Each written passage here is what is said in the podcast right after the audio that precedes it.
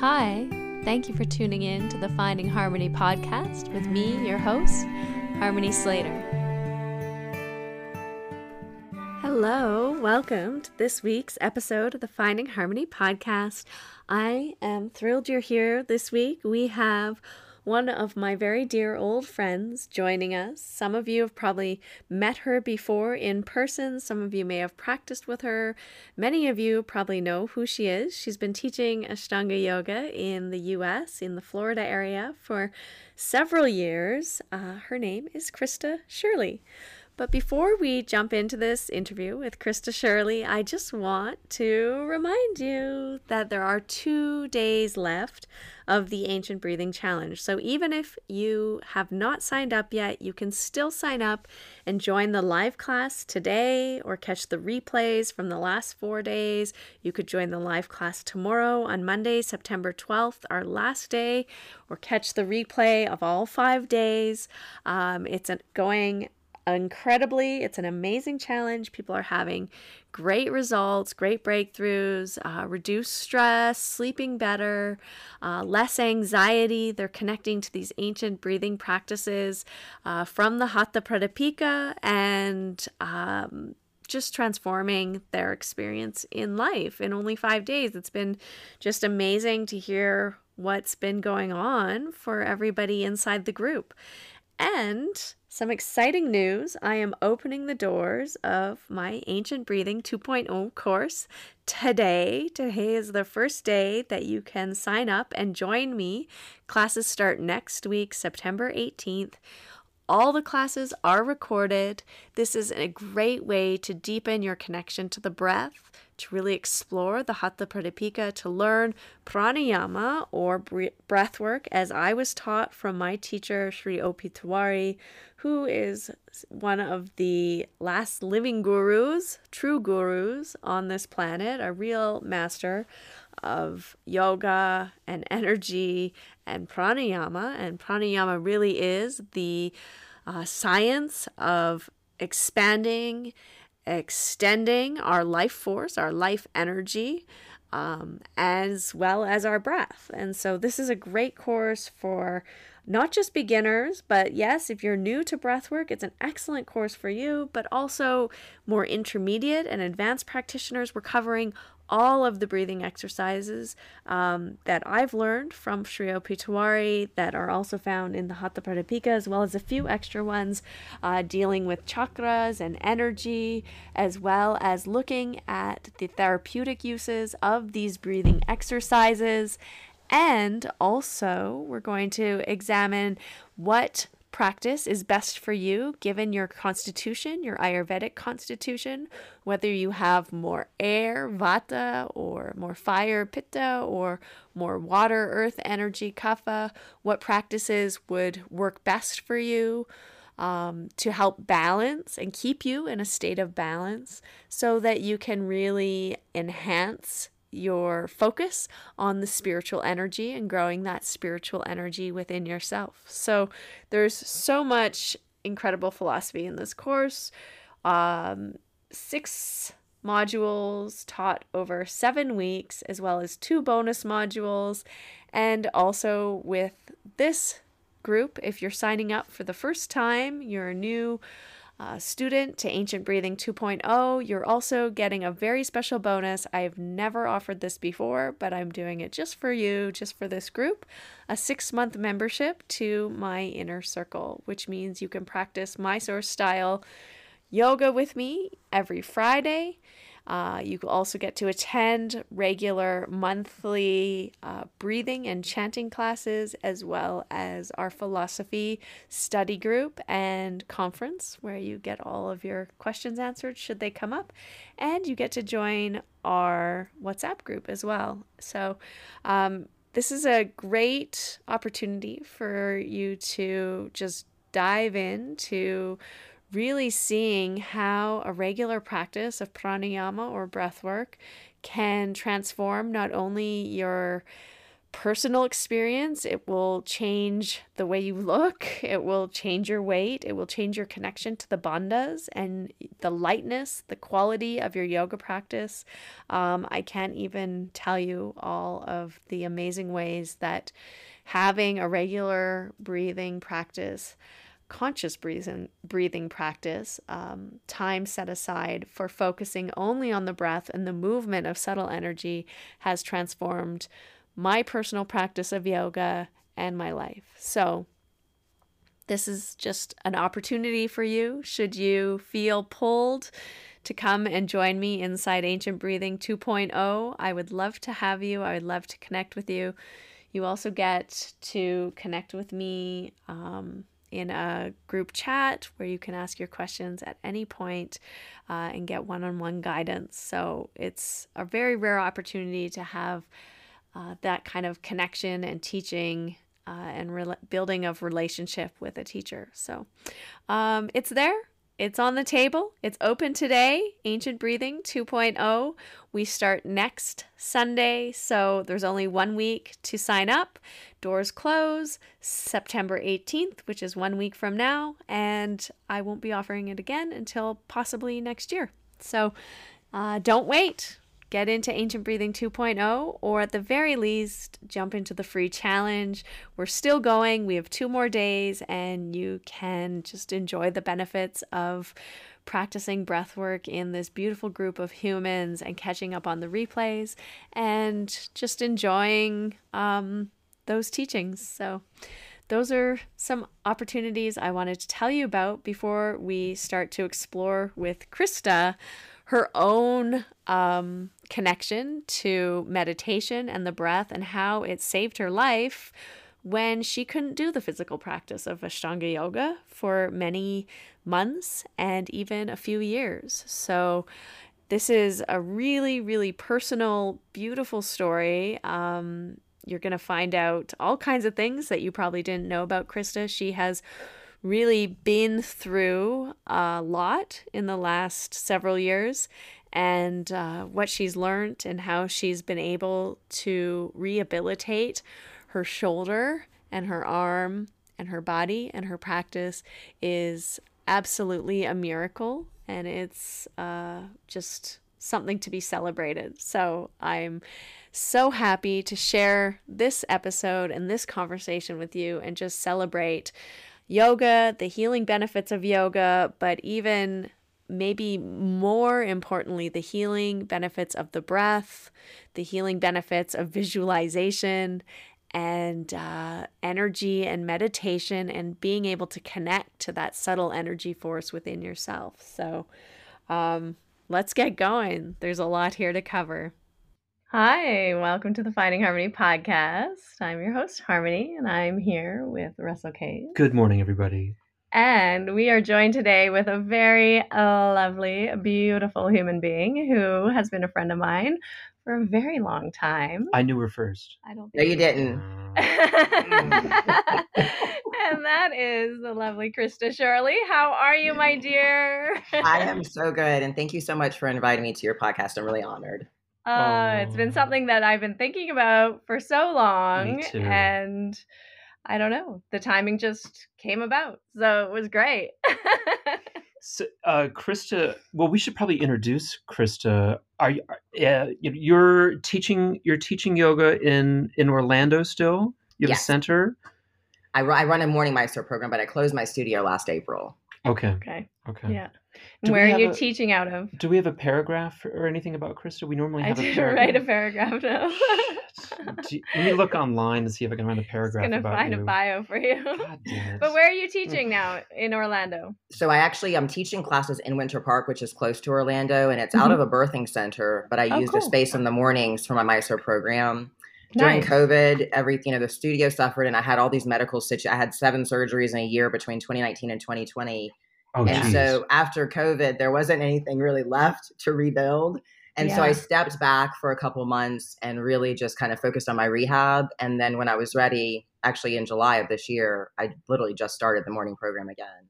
Yeah. And I do that and teach privates, and I'm back doing workshops again. And Good. hopefully we'll do some retreats next year. So I'm yeah, and you're back teaching Good. You're looking so good, so oh, healthy. And I think the last time we saw you in person was actually in 2019 at yes. your studio. Yes. And that was right at the beginning of your health journey. I yes, mean, ma'am. your health crisis. so, originally from South Carolina, Krista Shirley resides in Florida with her son, Caden. Uh, she is a level two authorized Ashtanga yoga teacher, founder of the Yoga Shala in Orlando, Florida, where she, where she teaches traditional Ashtanga yoga classes in the Mysore method, though as, as she just said uh, online. Let's let's talk about. Uh, do you want to talk about your health crisis, your health journey, sure. what that was like? Let's let's work backwards today. Oh. You can talk about anything that you want. I really am. Um, you can ask me absolutely any but, questions. But can we just stay like linear backwards? We'll do our best. I don't like this circular these circular interviews that go bounce around. We'll try and we'll try and work backwards linearly so what did what what were your parents thinking when they had you? No, we're going backwards. we're starting with the most recent tragic event oh. that, that, apparently has turned out quite well. Her because... birth was not a tragic event, Harmony. Good lord. By the way, Russell, I was an accident. Just in case you're oh, wondering. Oh man! Oh, see, it was. It was a surprise. Oh, well, I was a coke baby, so let's let's also tragic. Also tragedy. Yes. But tell tell us tell everyone what's been going on because I was like so much must have changed in like your life, your practice, your point of view, like everything. Yeah, I'll try to I'll try to make a brief synopsis. Um, so 2017, Hurricane Irma hits Orlando and it knocked out my studio and my house was in a big disarray. So the day after the hurricane, I was in my yard for 10 hours. It was not smart. Don't ever do that but I was by myself moving trees and down fencing. And at the end of it, I had torn my common extensor tendon and my supraspinatus in my left shoulder. Holy smokes. Just from working in the yard? I was in the yard for 10 hours pulling bags and trees and fencing, and I damaged my arm really badly. Oh. Um, so after that, I didn't I didn't do anything. I mean, I did PT, I did prolotherapy, I did PRP, I did acupuncture, I did everything you can imagine. 2017 through 2018, but the shoulder continued to really, really, really be a problem. And in 2018, in October, my nephew passed away. And during my oh. my nephew's funeral, my mom, um, God bless her soul, she passed away this year. Uh, she hmm. had had a stem stroke in January 2017, so she was very disabled and she couldn't stand up or walk or do anything. And I was trying to get her out of the car to get her in her wheelchair, and that's when my shoulder really like something ripped really loud. Oh. And after that, oh. after that, it was obvious that I needed to do something. So I actually did more PRP treatments. And then fast forward to April of 2019, I finally had surgery. That surgery went wrong, um, ended up giving me a very nasty infection. And I traveled around the country to see different doctors to see what was wrong and what to do. And all of them basically said, You clearly have an infection, but we have to go back in to find out what kind of infection you have. And we have to clean up this poorly done surgery. So I ended up going to Colorado to the Steadman Clinic with Dr. Provencher, who did a revision surgery. He found the infection. I was on a PICC line for three months. I had a PICC line in my heart but wow. he accidentally severed my suprascapular nerve during the surgery. And um, when I woke up from the surgery, I knew something was wrong. I had had pain that was unbearable, unexplainable, and um, essentially was kind of gaslighted by the medical industry for many months. Um, I then was looking all, I mean, traveling the country for doctors because my pain had exacerbated and so had my dysfunction. the nerve studies were showing that my infraspinatus and my supraspinatus and my mid trapezius were not working.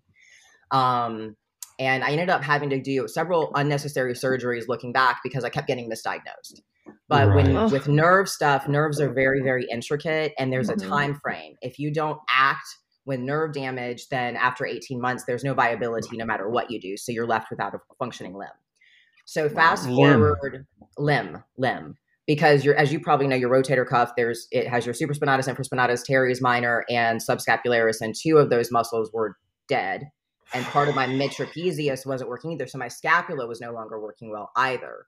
Oh my god! Um, and so I went through a series of six surgeries to get up to the point of April. I'm sorry, five surgeries to get up to the point of April 2021, 2020, when a different doctor finally did a nerve decompression surgery. Nobody believed me when I said, "I think my nerve is severed. I think my nerve is severed. I think my mm-hmm. nerve is mm-hmm. severed." And we went into an hour long decompression surgery, and I woke up eight hours later to a nerve transfer of my spinal accessory nerve to my suprascapular notch.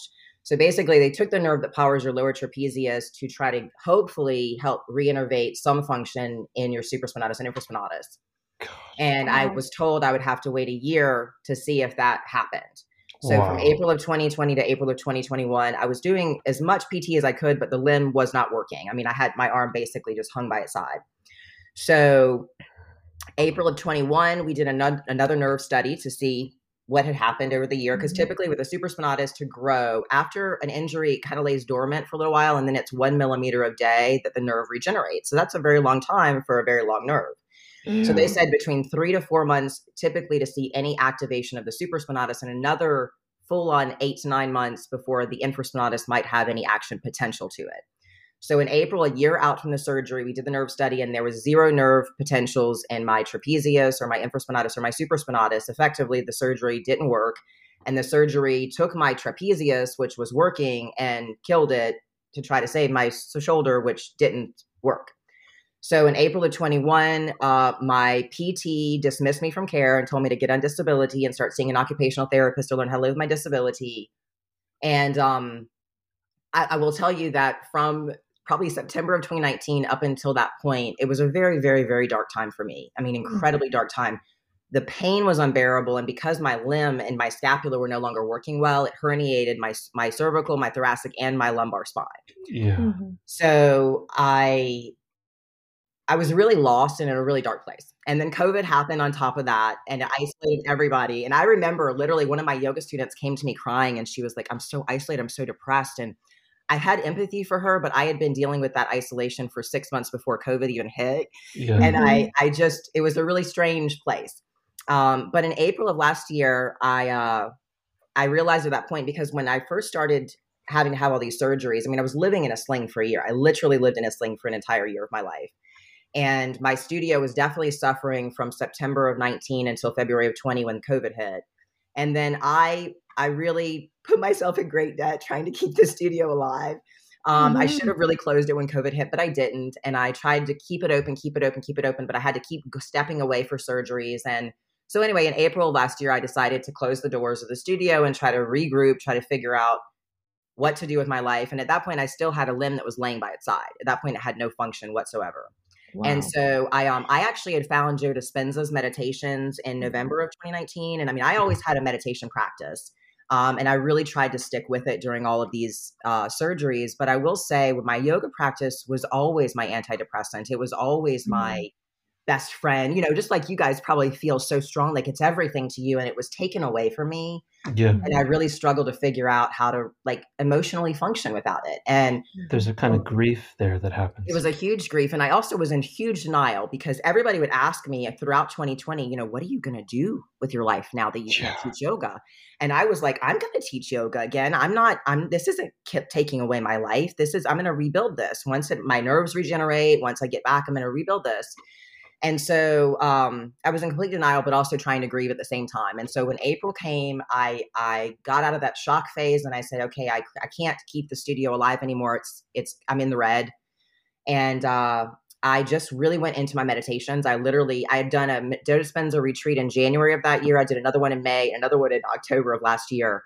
And I, I worked with my meditations every day. And what some of the stuff that he does in his meditations, really working on imagining in your mind what you want to occur in your life. And once you connect your heart and your mind to that place, you can really create it in real life. So I mm-hmm. legit meditated every day for over a month that I, my full Ashtanga primary series practice. I, every day I would sit down, close my wow. eyes, and I would do my practice in my mind. That's fantastic. And then I started blindfolding myself and standing at the top of my mat and clasping my hands together and moving my limb in space. Wow. And I got to a point where I had a little bit more function. And then I aligned with this really outside the box physical therapist who's also a chiropractor, who's also a physio, who does like so many different things. And he was the first person I ever met because everybody else threw me away. I mean, everybody, every doctor, every therapist threw me away. And I'd gone through tons of them, but he was willing to work with me and he really believed that the body is an incredible thing. And even if those nerves were dead, my body would find a way to mm-hmm. find function. But even more than that, my body would find a way to regenerate those nerves. Incredible. I, I just want to say that I'm completely stunned by this news, and especially because I'm watching you move your hands in unison throughout the whole conversation. I just, I, it's only been a year. It's only been a year. And I'm nowhere near where I want to be. And the truth is, I'll never do another nerve study but I have and with working with Tino, I worked with him three to four days a week for over a year. How did you um, work together? What did he have you doing? So he would basically he works out of like kind of like a physical therapy clinic or a personal mm-hmm. training studios, lots of weights and stuff, but everything was manip- was manual. My previous physical therapist, I would beg them, please grab my limb, hold my limb in space, and then move my limb so I can help recreate neural transmission mm. from my brain to my limb. Right. Mm-hmm. And these other works. PTs, that's not really known in the in the physical therapy world. It's not you use bands, you use straps, you use if right. they do anything with your limb, it's like right after surgery to help keep the range of motion. But there mm-hmm. really isn't training um, and basic physical therapy to help re manipulate Wire the brain. rewire the brain essentially. Yeah. Um so he was willing to do that. So our first i mean the beginning I, I, can't tell you how pathetic my body was. It was just in terrible disarray.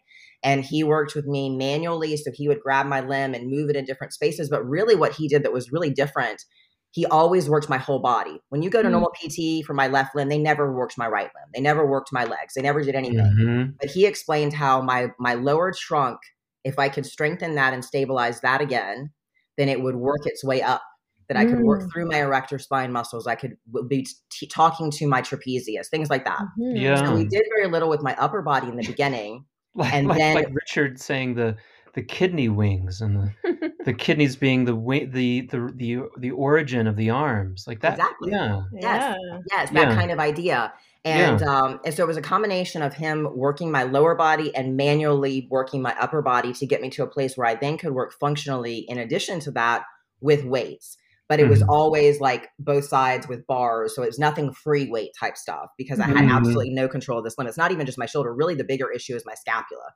My scapula was flying all over the place because the right. trapezius and the rhomboids were not supporting it. So, mm-hmm. um, working diligently through that year, in addition to being on my mat and doing whatever I possibly could. Mm-hmm. And I really applied different modifications that I gave students through the years, but I had to get even more creative with how I worked. Now, the great thing about my injury is that it mainly affects external rotation of my left limb and anything overhead. And I still struggle with that on my left side, no doubt about mm-hmm. it. Um, but like chaturangas, I can do a plank no problem, even with those muscles missing, but mm-hmm. chaturanga is really hard. Um, right. And so I, I, was finding through my practice what I could and couldn't do at that time mm-hmm. and just trying to work with it and continuing with my meditations. And the outcome has been a year later. So, April of this year, um, I was able to, I still work with Tino once a week, but I was mm-hmm. able to start working with a, a more traditional physical therapist because I have enough function now to start doing some stuff on my own. So. I see her twice a week and I see Tino once or twice a week and I do my practice every day. Um, the pain is pretty exorbitant. It's mainly my spine. It's really my the herniations in my neck because no matter mm-hmm. what, yeah. my my upper trap does all the work of my middle and my lower trap. My middle mm. and my mm-hmm. lower trap don't really work very well. My supraspinatus, infraspinatus don't work well. So um, that's a daily struggle. But the yoga practice helps and meditation helps. And um, having gotten the function that I did, I mean, I tried throughout. I'm trying to think from May of last year. I closed the studio in April, but then in May, June, and July, I did a three days in the whole month Mysore. And people mm-hmm. came and I started teaching and I was doing what I could. And then I took a break for a while. And then in January, I tried to start up a couple days a week and it and the space wasn't right. I wasn't ready. Um, yeah. and fast forward, I been began teaching one day a week, uh, Mysore class and then my mom, who's been very, very, very sick for many years, um, my sister called me in June and told me that she was in ICU and she was non-responsive and to get up there. And I I have done that many times. My mom my mom was born with epidermolysis bullosa. It's a very rare genetic condition. Um, she, it compromises your immune system, but she was actually born without any hand, uh, skin on her hands or feet. She didn't have it till she was wow. three. She uh, her it, the the disease affects your dermis and epidermis. So she literally was born with her skin would crack and open. Um, oh. It was very, very oh. strange. But it the the worst part of that was her immune system was always compromised. So she caught everything you could imagine, and she had breast mm-hmm. cancer, she had lung cancer, she had open heart surgery, she had everything. And then the stroke took her down in 2017, and I would travel up every month to visit her. Um, and there were a number of really big scares that we thought she was going to pass, but she held on. And this June um, it ironically enough, my sister called and I still was kind of in shock because it's happened so many times that, that mm-hmm. I've gotten that call and I've rushed up there. But my son, my son knew something. He like knew is like we have to get it there right away. Mm. And um, luckily, I got to go up to South Carolina with my son and spend a couple days with my mom mm. um, before she passed. And when I came back to Florida after she passed away, a student who had been coming to the weekly classes. Uh, she was like, please come look at my birthing center. I really think this would be such a beautiful space for you to teach classes. And I will never forget, I walked into the birthing center and the peace of the space, and I, I literally felt my mom's presence. Mm. And I just mm. looked at her and I was like, Can I de- teach her every day? And she was like, You ready to do that? And I was like, Yes. And so that's really how it all kind of came together because I was trying to say, I, I, did, was I ready physically? Could I do it? Would the students come again? You know, I had all these mm. questions, but after my mom passed, it was almost like her way of telling me, This is what you're supposed to be doing. You need to get back to it. So Wow. Amazing. That's oh kind of a very quick synopsis of my yeah. of my situation.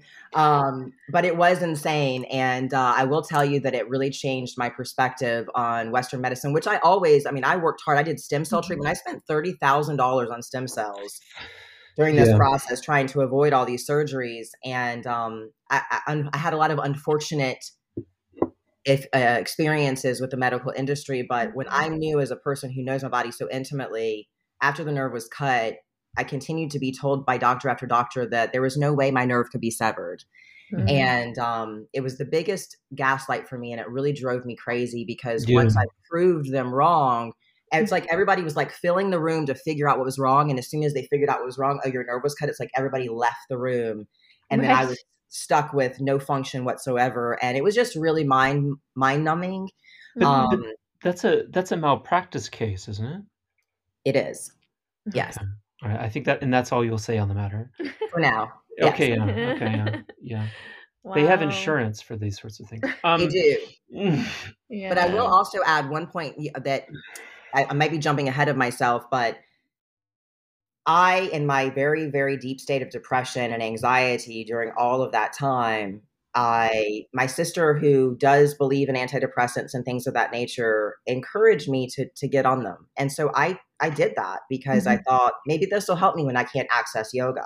Right. Um and I just want to say and hopefully people in the podcast hear me and I know that there's two sides a very very strong argument but I vehemently oppose antidepressant medication because I saw firsthand what it can do to people. Mm-hmm. Um, I have never in my life thought of suicide. And when I started mm. taking antidepressants, those were ideations that I had until I stopped taking them. Okay. And I believe very strongly that I had to endure that so that I could share that with others. But I also believe it helped me understand my father's death a lot too. Oh. I, yeah. I just want to say that uh, my suicidal ideation stopped when I got divorced. I, I can't recommend that enough to people as well. Amen to that. something along those along those lines. Um, I think when I I I, uh, I had a chiropractor, uh, Harmony's cousin, look at a an X-ray of my spine, and it's it's riddled with osteoporosis and uh, bone spurs. And at a certain point, you you I had to kind of accept that I can't really do a profound forward bend again which is to say, I can't do Paschimottanasana and I can't put my foot behind my head ever again. That's not going to happen. So if that's not going to happen, then my dreams of being certified are over. and they're all kind of like that all kind of starts to to to sink in like well this is what I thought I was going to do. And then I kind of devoted like decades of my life to yoga that I could have been spent painting. And so that that is just a hobby. So like who am i now? Oh like, yeah. what is my life right now? And can you talk about how that, that feels yeah, about that? that's sure. what you are and who you are? Um, it's a really really great question. I as i said once i started going through this tr- traumatic experience people would ask me what are you going to do and i was very angry because i was like i'm going to keep doing what i'm doing i'm going to get better mm. but now as i sit here and I understand and have accepted that I will not ever be the same, that I will never get to, to do most, if not any, of third series again, that I will never get certified. Um, and more importantly that i just there's basic things. I cannot i can take my arm out now in space but i can't hold i can't hold a half a gallon of milk in my arm. Right. I can't i can barely control it by itself let alone do functional things with it. Mm-hmm. wow. so when i got to a place of acceptance i then had to begin asking myself who am i? And what am mm-hmm. i? And mm-hmm. what am I, what is my purpose? And what am i supposed to do now and um, where I stand now, maybe seven months from asking myself that question, um, I really believe strongly that things happen for a reason, and I believe that that my experiences didn't happen to me just to make my life difficult. I believe that I I had to endure that so I could learn lessons and be able to share those lessons with others. Mm-hmm. And I am working on figuring out exactly what that means. Um, I know, I, and I'll, I'll, tell you guys. I mean, I tried. I, have definitely done some audiobooks, and I um, have applied to tons and tons of jobs. And uh, nobody wants a yoga teacher who owned her own studio for so many years, you know. So I, I kind of was relegated back to the world of yoga, and I thought, okay, well, maybe I can figure this out. And uh, right now, where I stand, I've always been a good yoga teacher. It is my passion. I love it I can no longer maybe uh, maybe I don't appeal anymore to advanced practitioners who want to really deepen their practice and they know I'm partially disabled. Um, but I certainly can still work with the average person who wants to have a yoga practice of some kind or someone who wants to heal their body through yoga or you know reduce their anxiety through yoga things like that and i'm working really hard to put my energies into helping people that have been through maybe not the experience i've been through but who need whatever I can offer them. And mm-hmm. uh, that's kind of where I've been working recently, not only with my daily Mysore program, starting it back, but really trying to work to get back to teaching some workshops. And um, I still do a lot of private sessions. I've been doing a lot more life coaching the last year and a half. Mm-hmm. Um, I do a lot more teaching of meditation practices and um, just health and wellness in general. Um, I did. I put a lot more time into my YouTube channel because I, you know, I've always known yoga is it's not accessible to everyone if you don't have any money. And I mm-hmm. never turned students away from my studio because they didn't have money, but I thought YouTube is a great platform to try to share knowledge with people for free. So I feel like I, I'm very, very drawn to wanting to share messages that I have, whether people can afford them or not. Um, mm-hmm. And eventually, I would love to do some public speaking on some of the topics that I've been through and bring it to a larger audience. Um, and then in, terms of who am I, um, I'm a woman who is very broken, hmm. and uh, and I'm trying to rebuild my life. And I faced in tremendous obstacles even today hmm. um, from various different sources, and uh, I recognize that I have to keep working and keep trying, and life is hard, and good things happen to bad bad things happen to good people, and good things happen to bad people, mm-hmm. and I have to just keep moving forward. And I think it's important that I show my child very. It's very important to me that I demonstrate to my son, um, you know, strength and um, the ability to overcome, and the ability mm-hmm. to keep moving on no matter what happens. And that's a message that I know that I really want to share on a bigger level. So. Mm-hmm to be continued, I guess. Amazing.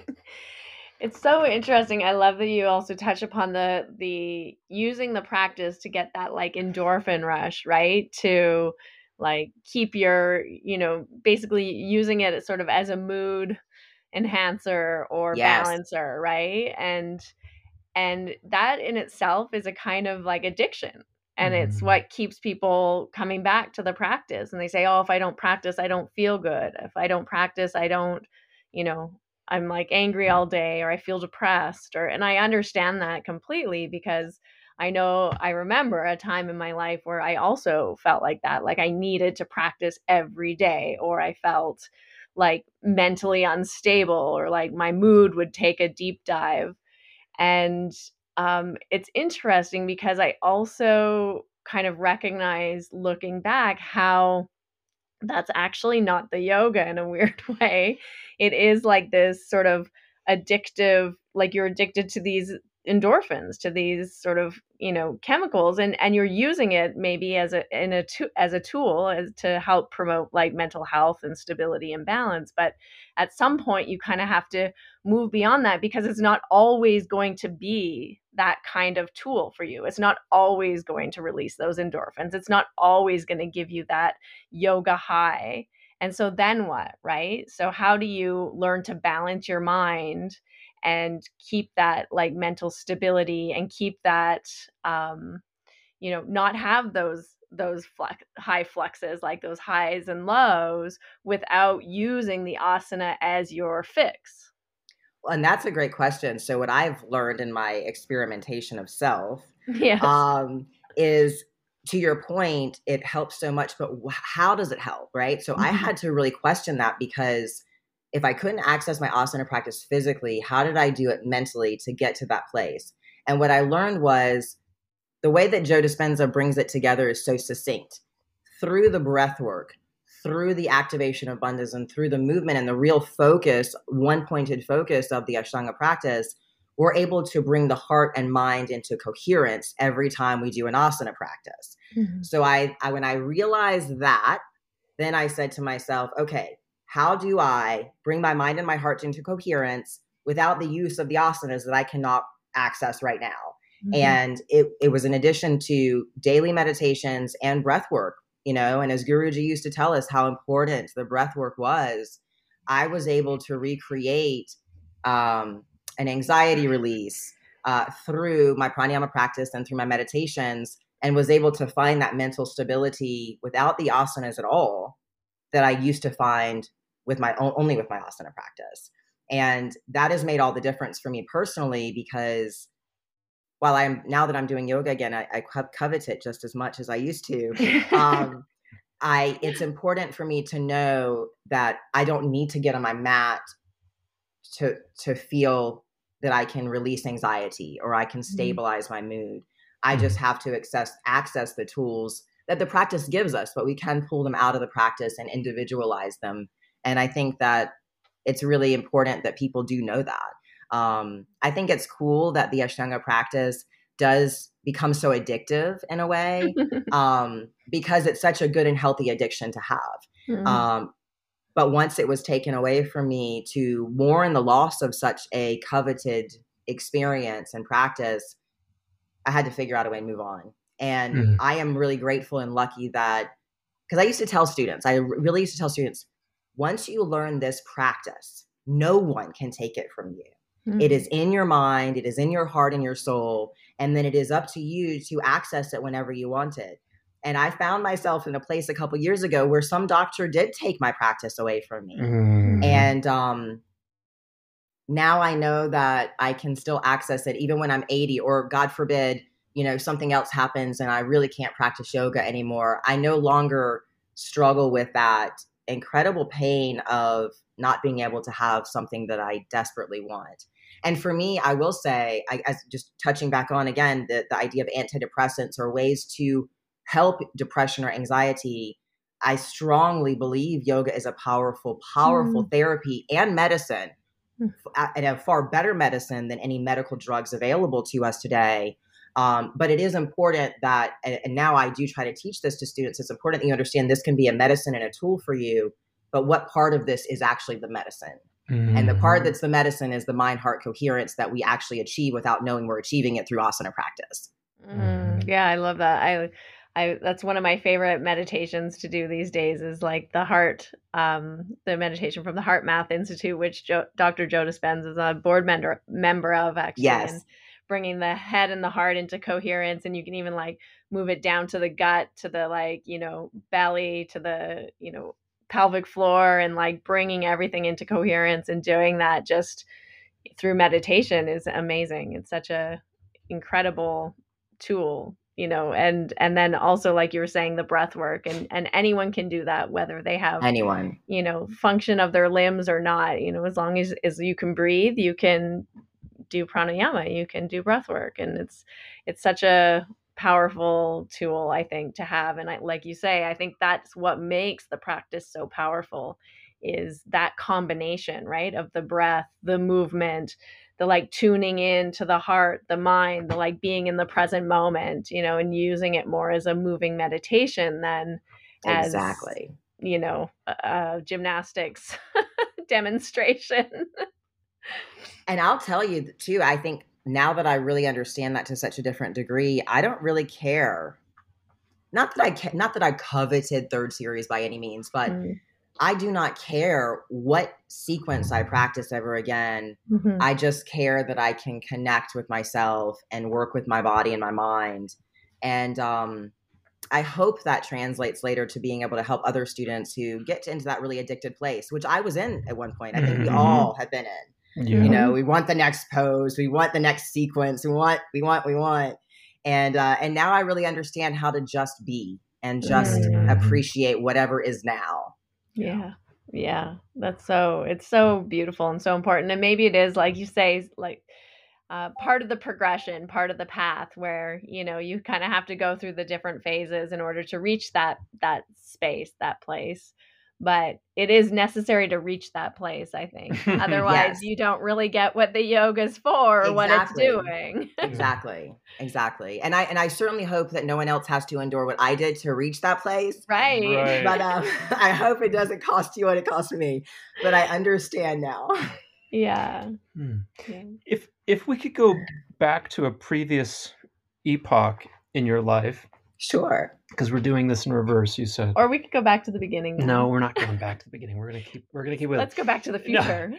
So we're gonna go back to the future. So it it just struck me that the your organization and your fortitude, your will to thrive and live, is so much a piece of you, and is what's gotten you through this this period in your life.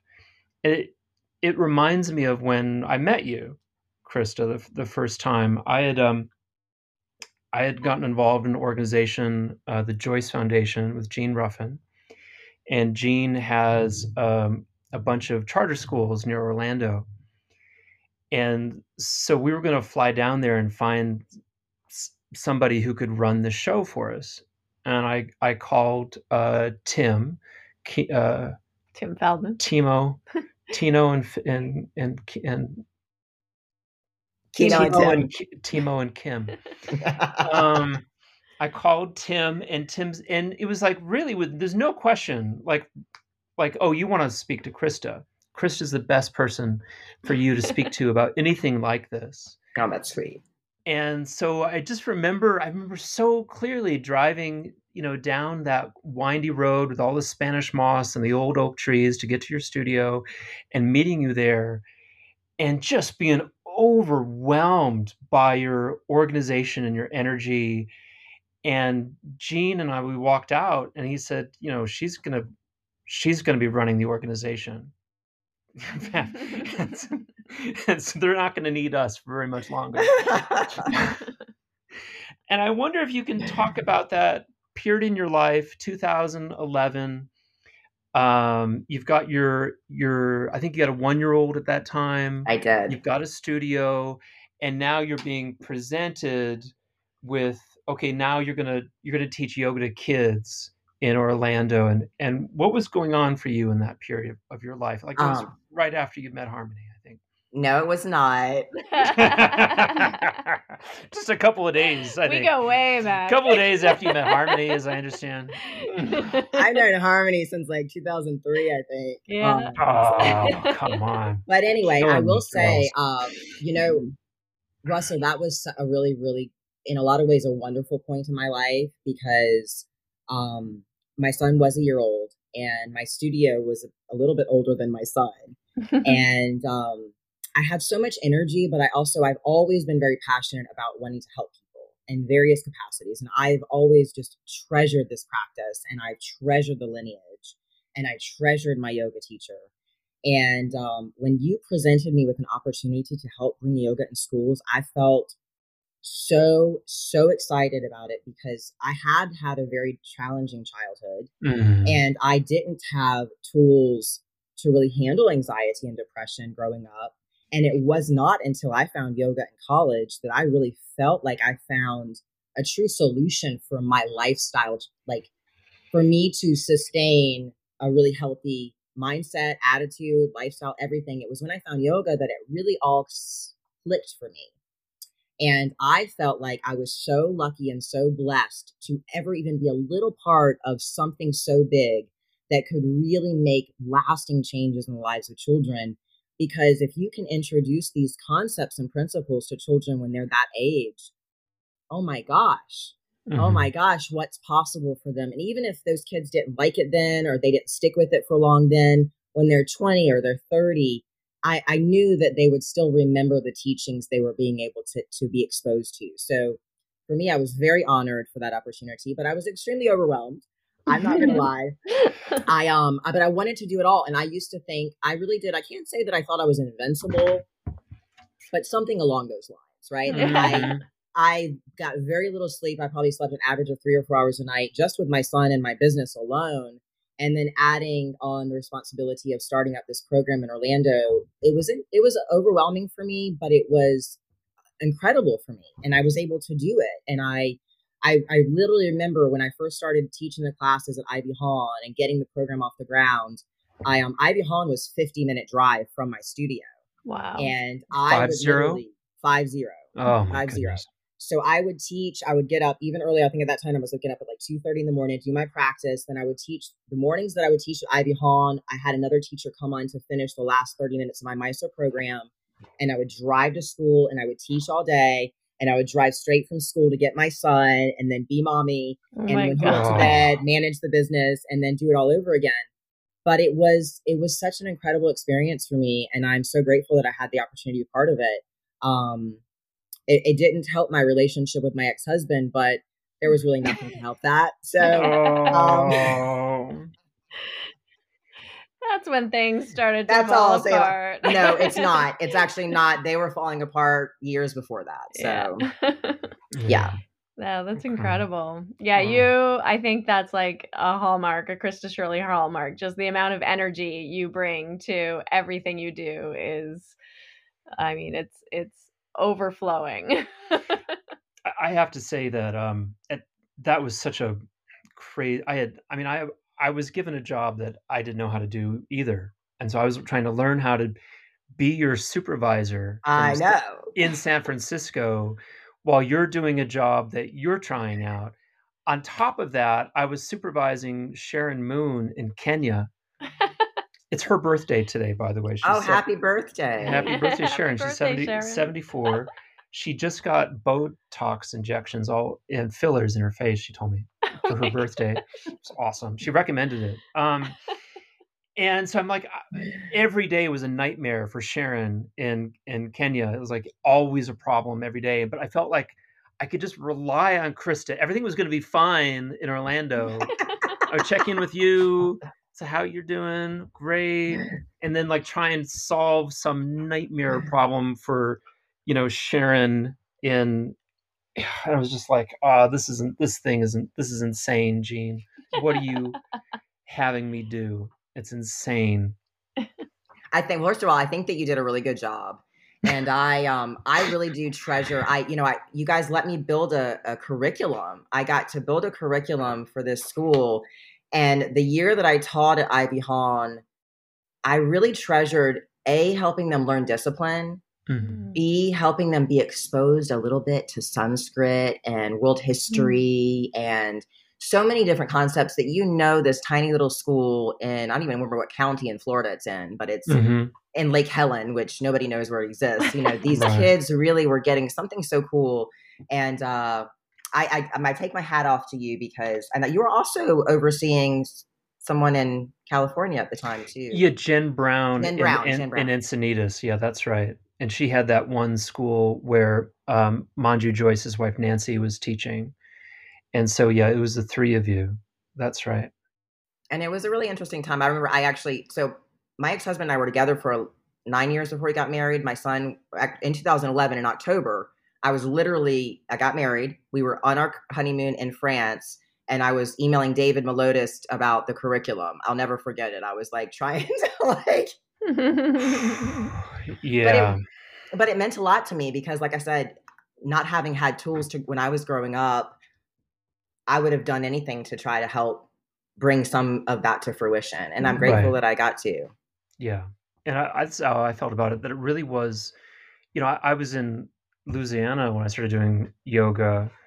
Um, and I was, I was, we were not even middle class, you know, let alone, you know, same here, privileged.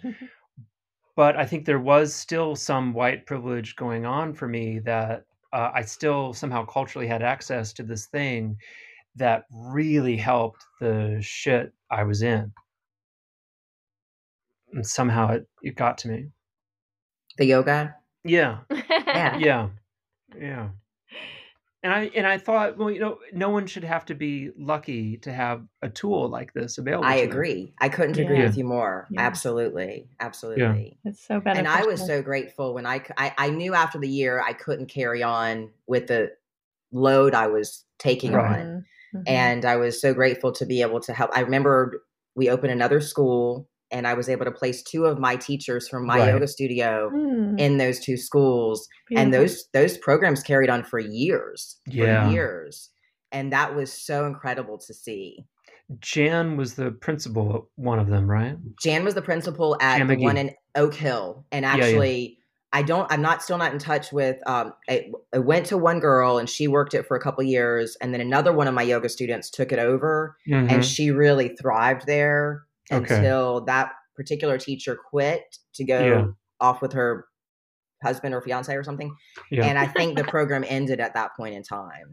Um, okay. But I know that program lasted for a very. I mean, up until maybe two years ago. The one yeah. in Ivy Hawn, um, I do remember the funding was pulled from that school. Yeah A few years before Oak Hill happened, but okay, yeah, but it carried okay. on for a long time, and it helped. I think it. I think it made a positive impact on a lot of students. So, oh. Oh. Well, let's let's keep going. We're going okay. back now. Yeah, maybe okay. to when you met Krista. Yeah, and then we can talk about Mysore.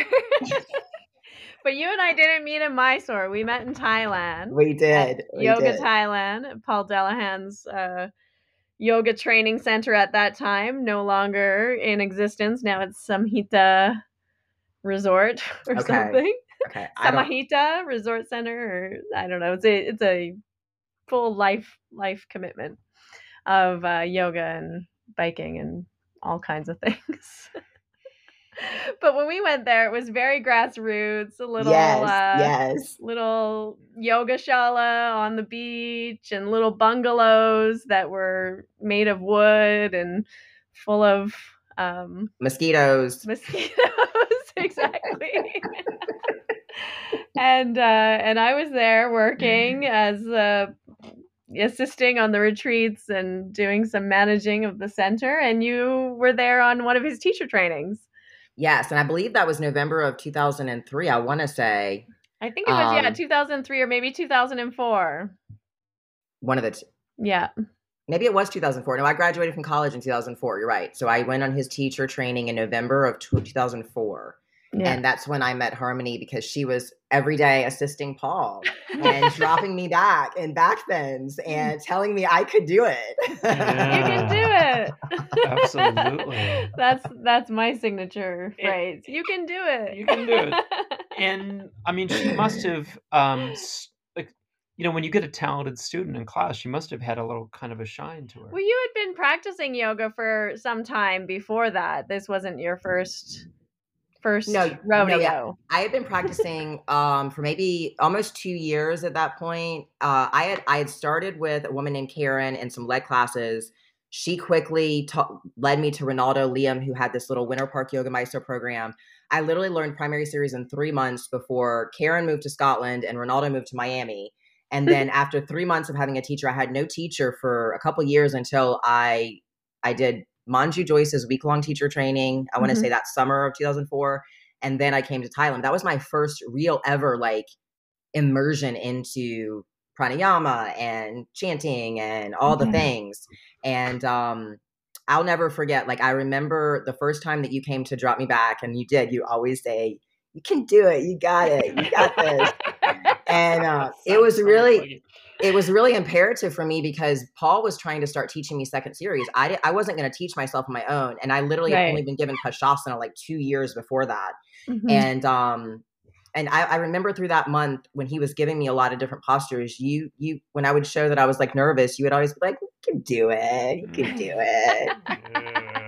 Yeah, that sounds so. You like can do it. and I remember, I think you were going to straight to India yeah. from the retreat, and that you are one of the main reasons I was so inspired to go to India. Um, so I wanted you to know that because I remember, Thank well, the Paul too. He would. It, I found it interesting because I remember him saying, along with David Williams and David Swenson, I'd done all these little workshops, but they would always yeah. say, you know, you don't have to go to India to learn yoga. And I saw Paul going to India to study with Guruji. And so I was like, well, if you're going, I really want to go. And then you right. were telling me you were going, and I was like, oh, I'm going. Yeah. and you came like that year, like 2005. And then I saw you in Mysore. I always like to ask this question because I think it's it's it's important uh, for especially the listener at home who may not have been to India. I was I was dead broke. I was homeless, living in my university closet. Like I had found a closet to live in, and scrapped together, scraped together the money to go to India, and that's how I did it. And it just like I think it's so impossible for so many of our listeners to imagine. Like, how did you do that? How did do you it to get the money together? How did you get there? How did you buy the ticket? How did you do that? Because I kind of I actually have a fun we story. were both kind of scrappy. and we were so, always like, there's like trust funders who get to go, and yes. the rest of us are like dirt poor hustling, and like hustling yes. little ladies. barely able to eat. and we come back and we have zero money and are like living in our parents' basement or in a closet. Yeah. You know? Yeah, no, that's pretty much my story. I um when I'd gotten back from Thailand, uh, I was I began working full time teaching yoga for a while. And um, a quick backstory too: I was supposed to go to graduate school after I graduated, but my mom was really, really sick for a period of time, and so I mm-hmm. deferred graduate school and had been te- practicing yoga. And then I came back and started um, teaching yoga classes. So when I was ready, getting ready to do my first trip to India, I bought a one way ticket, but I thought I was going to go for a month. Mm-hmm. And um, at that point in my life, my ex husband and I were still dating, but we had broken up, and I had actually bought him a ticket to India, and but we were broken up. And um, I decided since we were broken up, right before I left, I literally put everything I owned in storage. I gave up all my yoga classes. I gave my clients to different yoga teachers, and I told myself, I don't know when I'm coming home. And I had very little money, but I had prepaid for the ticket in January of the year, and it was May, and I was going, and so I had a couple thousand dollars to my name, and I mean a couple. And mm-hmm. I went to India. I arrived on May 1st. And actually, my ex husband decided to come along with me. We got back together at that point in time. And he actually studied with Guruji and Saraswati for a couple months, which is funny because oh, wow, we never did yoga. But um, I actually went with a yoga student of mine and my ex husband, my very first trip. And my one month turned into a 10 month period of time abroad. Wow. Um, my yoga student stayed for a month and left. And Kwong left after a couple months and went back home. But after the first few months in India, Guruji was going on tour. And so I went back to Thailand and did um, some studies. I want to say it was just a month of studies in Thailand, and then went back to India. And I was I was absolutely hooked. And I will say I started doing work while I was in India. I have I used to in my previous life I was a massage therapist, and so I mm-hmm. was doing massages while I was in Mysore, and that paid my rent, it paid my shala fees. So I was able to stay and stay and stay. And that was at a point back then you could you could stay in the country for 6 months mm-hmm. and then you just had to do a quick hop. Yeah, that's and right. come yeah. back. And Guruji would let you stay as long as you wanted. Yeah. So right. I had no intention of coming home when right. I did. I actually had um I'm sure you remember the Russian cars. Yeah. Um, yeah. they had just built their their Oh, their mansion. Their mansion in in Gokulam. yeah. And I was the first person to rent that space. They literally had a big puja dinner the night before. Yeah. I stayed the night in the apartment and I woke up to robbers robbing me. Oh no! Um, legit, there was a man. I was laying in my bed. There was a man st- staring over me like this. Oh my god! With his hand on the wall, and I just started screaming really, really loudly. What? They ran the off. Fuck. Yeah, and I went. I had just paid for another month of shala fees, and I had to go spend the day at the police station with um, Ramesh and Rocky. And Ramesh had to speak on my behalf because I'm a woman right. and there was no husband or father for me. I mean, yeah. I was like, what is going on right now? Yeah, why is there a single woman in India living on her own? Mm. She must be a prostitute. exactly, exactly. So that was like mind bending experience. And then I had no money and I had, I mean, I had to get my new passport, everything. So I remember having to go to Saraswati oh my God. and tell her what happened and say, Can I possibly have my shala piece back so I can get home? Oh, my God. man. And she said no, of course. No, she said yes. she did. she Oh, did she's it. A sweetheart. She really did it. But I, Oh, wa- I wasn't sure if she would, but she you got to totally be the only one. Yeah. I got robbed in Saraswati's house. really? yeah. That sounds terrifying, though. Well, I Oh mean, I gosh. wasn't. Uh, You didn't have a man standing Sleeping. over you no, he, the, while you were sleeping. Oh my god, I the would have screamed cleaner. so loud. The cleaner I went did. into I my did. bathroom and stole my last fifty bucks. Ev- that happens to everyone. Yeah. it really does. I mean, I'll be honest with you guys. I feel like I can say this now in public, but Morty, uh, 2013, 2012, I had stayed in the house. I I guess Saraswati's house was right next to the Shala. yeah, that's right. My Mhm. son was two or three. Anyway, I And bought a was- washing machine Mhm. and Yeah, I he kept was like Sharat's uh, college friend, Murti. and, and like yeah, really really close Super friend. close, yeah. And um, that year when I left, I put my washing machine and dry my washing machine in storage with Morty.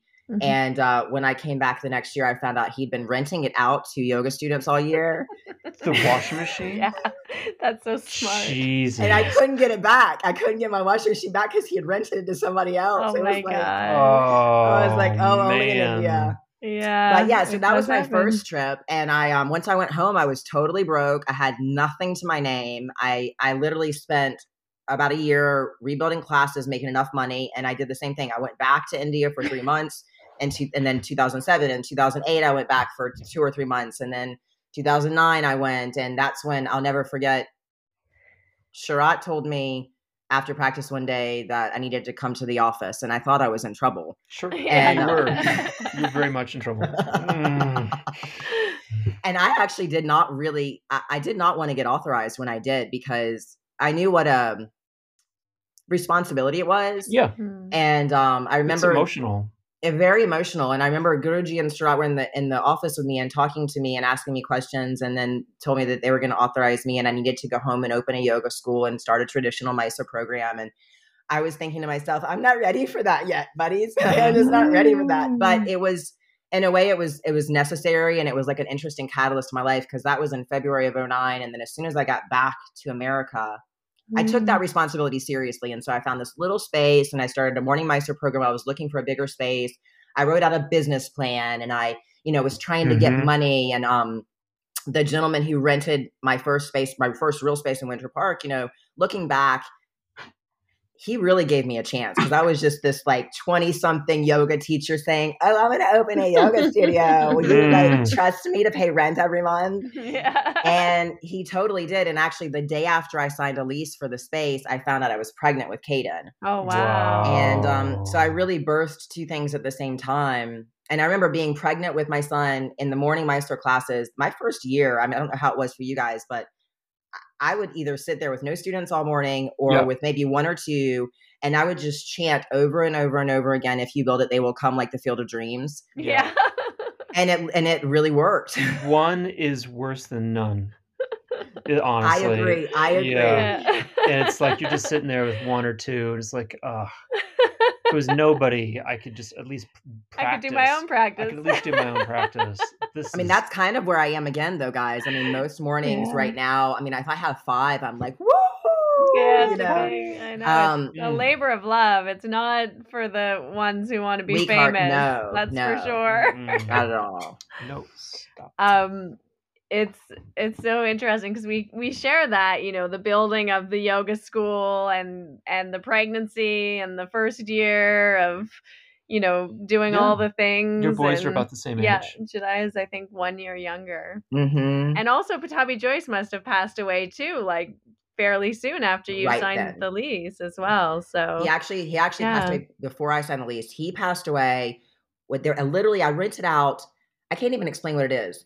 It was the back space of a building that was like an additional build on, but it was really kind of like a warehouse space. Yeah. It happened to have a little podunk shower in it, but it held seven people. And that was the first space I opened. And Guruji passed away the day after I opened that space. Wow. wow Yeah. Yeah.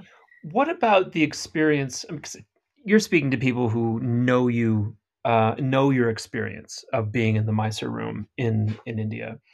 But if you were to uh, to say to the public, what was it about being in that room that called to you? That said, yeah, this is my place now. I'm going to go back to India. I'm going to spend every dime and make sure I get back in that room every year for three months, no matter what the cost.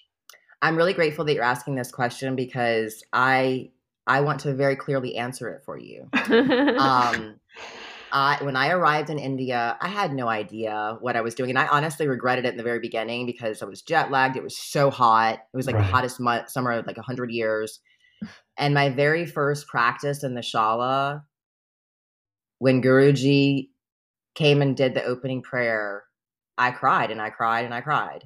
Um, mm I felt his presence and I felt his energy, and I felt like this is my teacher. I mm now I have a teacher now. I really mm have a mm-hmm. teacher now. And that first trip, really specifically, I remember for me personally, Guruji was always an amazing human being to me. He was mm-hmm. always very appropriate with me. And I chose him not only as my teacher, but as a father figure I never had.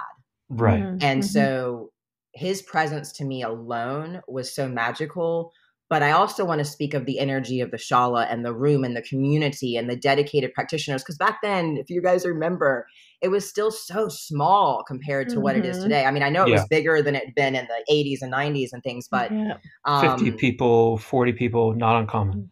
It was it was just such a small, beautiful, intimate environment, and it was all it was also so like minded in nature that we really, mm-hmm. really were so dedicated and devoted to our spiritual practices and we all really I, I really feel like the people that were there in those years nobody was running after an authorization ticket you know it yeah. was about being there and being a student and studying mm. and being part of a community and it was so magical to me you know mm-hmm. i mean there's mm-hmm. no other word to use to describe that it was a magical experience and it was so supportive in nature and i you know it was i mean yoga practice the ashtanga practice i always feel like is you know washing you from the inside out anyway Mm-hmm. But it's, you know, that's on steroids when you're in Mysore. It's just such an, mm-hmm. an a intense and a powerful and wonderful and positive, intense experience.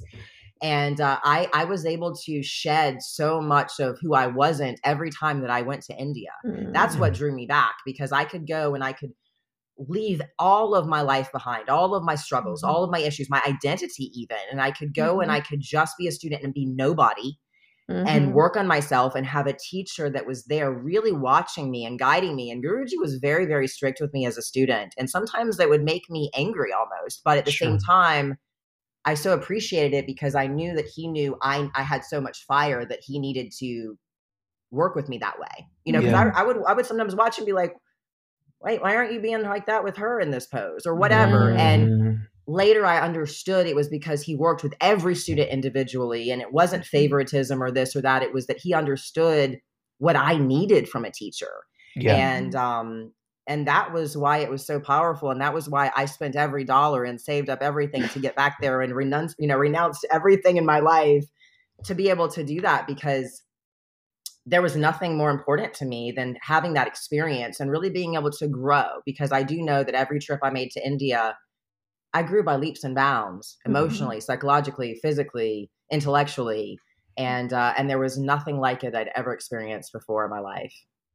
I love that that you bring that up. I was thinking about that actually just today that the gift of being able to leave everything in your life behind and have like no ties and go be nobody mm-hmm and just be mm-hmm. and like just to just to be you know and to realize that you're not your personality and you're not your abilities and you're not your house and you're not your culture and you're not you know your clothes and you're not like all these things that we you know cling to or like attach our identities to our personalities but to actually have that opportunity to experientially really understand how we are nobody and it's such a gift because i don't know that that's as common i mean we can talk about it and we can like because we've had this experience but i don't think many people get this experience because you really do have to like leave your environment in a sense because you can't have all of the things around you that are that are familiar. You have to go to a space that's completely unfamiliar that you have no context for and you have no context of who you are in that space. And then um and then also i mean at the time we were going we didn't have the cell phones and the computers and the internet no, and no. the social media and the like gotta, all the things that keep reminding you of you your personality and your people and right you had to like make an appointment to call your parents from like the phone booth you know and like you'd call them maybe once a month mm. because it yeah. was like such an annoying hassle and then you talk to them for three minutes and like you know it wasn't and then you'd, you just were like alone. you'd get an std and, and then you std the, the phone booth the phone booth.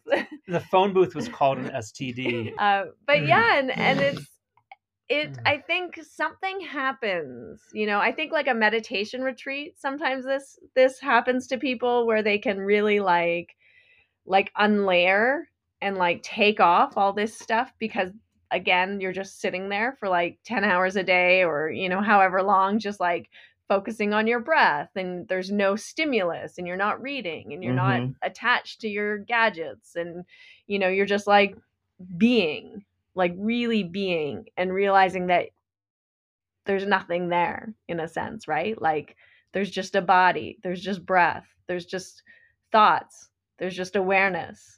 And and it's it's just a gift. And it's i think that that india kind of at one point in history i don't know maybe it still does i'm not sure but but it gave us that that ability to i mean there was nothing to do literally. Literally. like, you did yeah. your literally. practice and then there's really nothing to do. Mm. And like to really just like get good at doing nothing. You know, yes. I, I always joke with people, I'm like, I love doing nothing. I am busy all the time. But I like I just crave do nothing because I know how juicy and like great it feels to just be and do nothing. And unless you've been able to kind of take yourself out of the the habit, the pattern, the the process that we're all in in our cultures in our societies you know it's really hard to like do nothing I think that you're right about that. And I actually now, again, to refer back to Joe Dispenza because I just love him to death. Yeah. um, you know, what he teaches us in our meditations is exactly that to be nobody, no thing, yeah. nowhere, at no time. And that's exactly what not maybe not India did for us, but because we came from where we came from to go to India, mm-hmm. um, we were able to so powerfully disconnect from life. And like you said, for us, I I missed that time because there weren't cell phones and there wasn't. I think back then there was just MySpace. Even I don't even think that Facebook existed yeah, yet. Um, yeah, and uh, and, and, you know the daily monsoon season yeah. outages and like mm-hmm. you know you mm-hmm. really just had to because I I will be honest I I struggled with the doing nothing thing and I probably still do to some degree. So when I was in India, I was still trying to do everything. I mean, I was like teaching myself how to build websites and I was like doing dance classes and I was like doing cooking classes and I was trying to keep myself busy but then I remember when I, I after I left my first trip, all I yearned to do was get back to India so that I could just really focus on well being present and doing nothing. Yeah. Um, and you can't. It's hard for me to explain to students here, which I know that you feel the same way. It's like because we have we go back to our phones and we go back to our families and we go back to our jobs even yeah. the days that you're able to do your asana practice it's almost still like you're running on a treadmill all day yeah. long and like it's you got to rush to get in your practice and yeah. um and there's nothing more powerful than being able to fully disconnect from who you are and everything that makes you who you are to be able to say, this is me and this is this moment and this is how I'm going to make changes to myself from the inside out because now I'm disconnected completely from all the things that make me who I am. So now I can really question who I am and decide if I want to make changes to who I am. Mm-hmm. And I think that India, for me, has always been the most powerful place to do that. Now, I will say I haven't been back since 2018 because my medical tragedies began. Um, and also, you know, things are so different now. But I, I would like to think that even someone who's going for the very first time now could have some kind of semblance of an mm-hmm. experience mm-hmm. because the act of separating from your life is so powerful no matter where you go i think yeah mm. totally that's totally. that's really interesting i'm i'm kind of I'm struck by um, your both of you and your experience. I think it's um, it it reminds me that uh, being a painter and coming out of out of art school it's a it's a little bit different because that's what art school is. They throw you into a cube a white cubicle and you have to sit in there until something happens and so that's that was 10 years of my life just sitting in there and like oh i'm having a thought i better you know do something and i better do something mm-hmm. and so we're trained to just sit and do nothing and then transmit that's wonderful and mm-hmm. so going to mm. india was no different from being a graduate school i would just go into my my room and i'd do little paintings of fruits i'd make drawing i'd make portraits of people i'd work on paintings and and that that was you know, I've been used to doing nothing. And it, it infuriated me when I had roommates who wanted to be doing fucking dance classes and cooking classes and go to fucking Jayashree and go downtown and do fucking shit all the fucking time. Like, can't you just fucking do nothing, please? You're driving me fucking crazy. Can you just fucking do nothing? I'm trying to paint. I just want to sit here and like read my Agatha Christie novel. I'm just like fucking. Can I just fucking do nothing? I I came all the way to India to do fucking nothing. It's good we weren't mm. roommates my first trip then. oh God. I always feel like you can you can tell like um you know the energy of like people who are there for the first time versus people who've been there several times because when you're there for the first time you do want to do stuff like you do want to do all the classes and learn all the things and do the massage class and the you know astrological readings and the lunching and the you know and then the more times people go, you just kind of like stop seeing them so much. Yes, exactly. Amen to that because I'll tell yeah. you my last my especially my last four trips, I mean, yeah. I I was never really having meals with people. I wasn't socializing. I was practice and back to my home either with my son or yeah. trying to meditate and trying to re- or taking really long walks. Yeah. Um so I agree with you like the more times you go, the less you do. That's yeah. for sure. Yeah. but it's also different. I mean, you were there with your son too, as and I was there with my son. And I mean, when you are there with your kid, it's also a very different Mysore experience than yes. when you're there on your own because again, you still have like that context, of course, right? You have your child. So you're like you know not nobody you're a mom. And and so you can never really like get rid of that um at that point. And then also what you do in your day is quite different too. Like when i was there on my own i didn't really hang out at the pool. I had no interest. But when you're there with a small child you go like, to the pool what are we gonna do? We're going to the pool. That drives me that, that would drive me crazy. You know, it still drives me crazy. That's what you got to do. You got to keep keep your kid cool keep them entertained yeah, get that energy out. And I mean, we spent a lot of time kind of hanging out and you know, you have lunch with people who have kids so the kids can like drive each Hang other out. crazy and not exactly. drive you crazy. Yeah.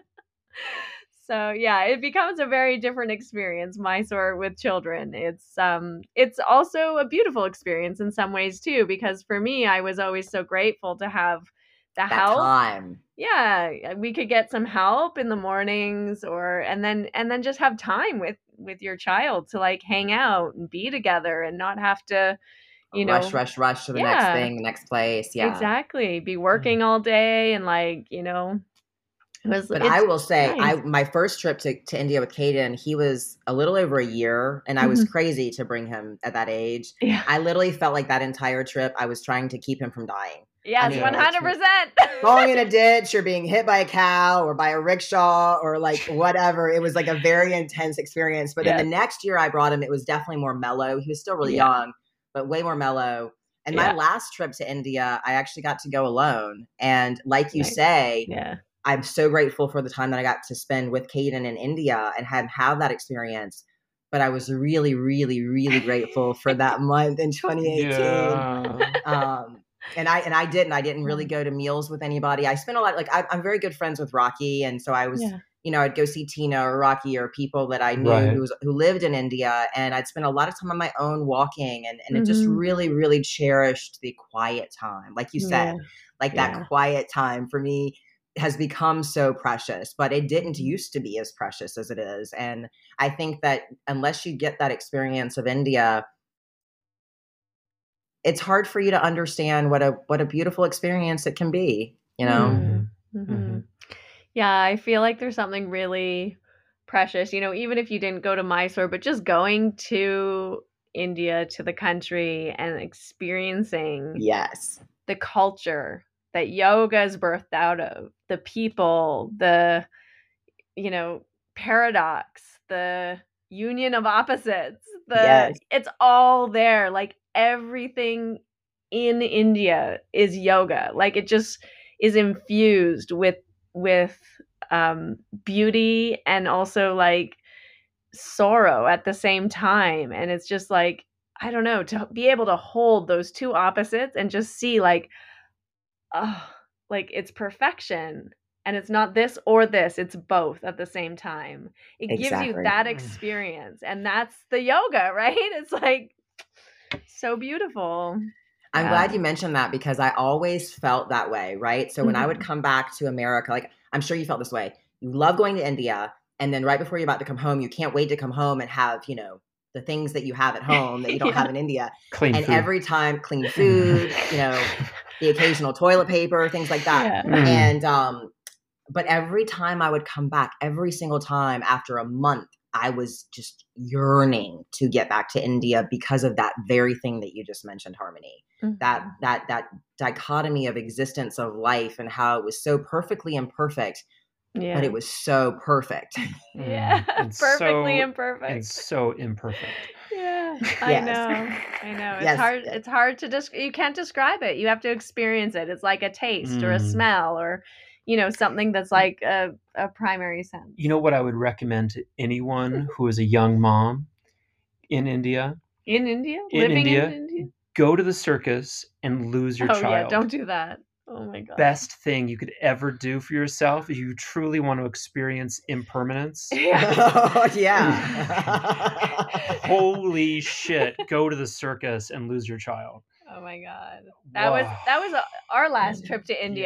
Yeah. Uh, we launched oh. a diet Cirque du Soleil in Delhi. And oh my gosh, that was the most him. terrifying moment of my life to this day. Oh, I he still never won't, experienced terror. He still won't confess. No, he did. He went back and he he was sitting in the wrong seat. He, he told me he lost our but, seats. He was he wasn't doing that because I that's not true because I looked in every fucking seat. I know everyone looked for him. They had I looked the entire security team. There was there wow. was like a hundred. There was not a lot of seats in there. I looked in every single one. He was not sitting. No. I don't know. We don't. He uh, nobody a, knows what happened to uh, him. A, but a, they found him after like 15 minutes. And okay, it was long, no, no, no, How long it was you? 20 way... minutes. It was the entire intermission. Oh, that's true. It was. It was only... about 20 minutes, but it felt like hours and days. Yeah. And I was like, like literally, so I have never had a panic attack like this, but I was like, I, I, was using all of my yoga tools and still like white as a sheet, yeah. thinking my life is over. Oh my god! Like all the worst thoughts go through your head. Sure. Panic attack, like like hyperventilating. I'm like, okay, you just gotta, you just gotta breathe. You gotta, you can't be hyperventilating right now. so we, he suddenly appears. They find him that we I they had given me a, a guard with a comms and we're walking around they everywhere. sent out a photo to everyone in the place on their phones. Okay, okay. And so and it's Harmony full of Indian people, and he's like this little white kid with blonde, blonde hair yeah. and blue eyes, and I'm like, so delicious. how hard is it to find him? It's right? you know a child like that is delicious. You're not gonna like, like give oh that delicious. up. And so we find him, and then he like Harmony, like I, I think she was emotional of course, understood. And it shook him to his core how emotional his mother was that he curled up in my lap and sobbed throughout the whole so second half. So terrible. And then just fell asleep. I think he arms. was also scared because I think he got lost somehow. I'm sure he was scared. Nobody yeah. He was trying to get on stage, get behind the stage. we don't know, but that was a, that was a few years back. we haven't been back since. whenever we bring it up in public, he goes crazy. He gets so upset. I get upset. I don't like talking about it. He doesn't I go, like I can go right back there. So but, tell us, yeah. Oh, oh, I was gonna. You're I'm gonna, gonna, I'm gonna segue? do it. Okay. Okay. So when last we segued, you were in Thailand meeting Harmony, and she had learned some yoga. And what I want to, what I want to know is, I want to meet Krista in high school.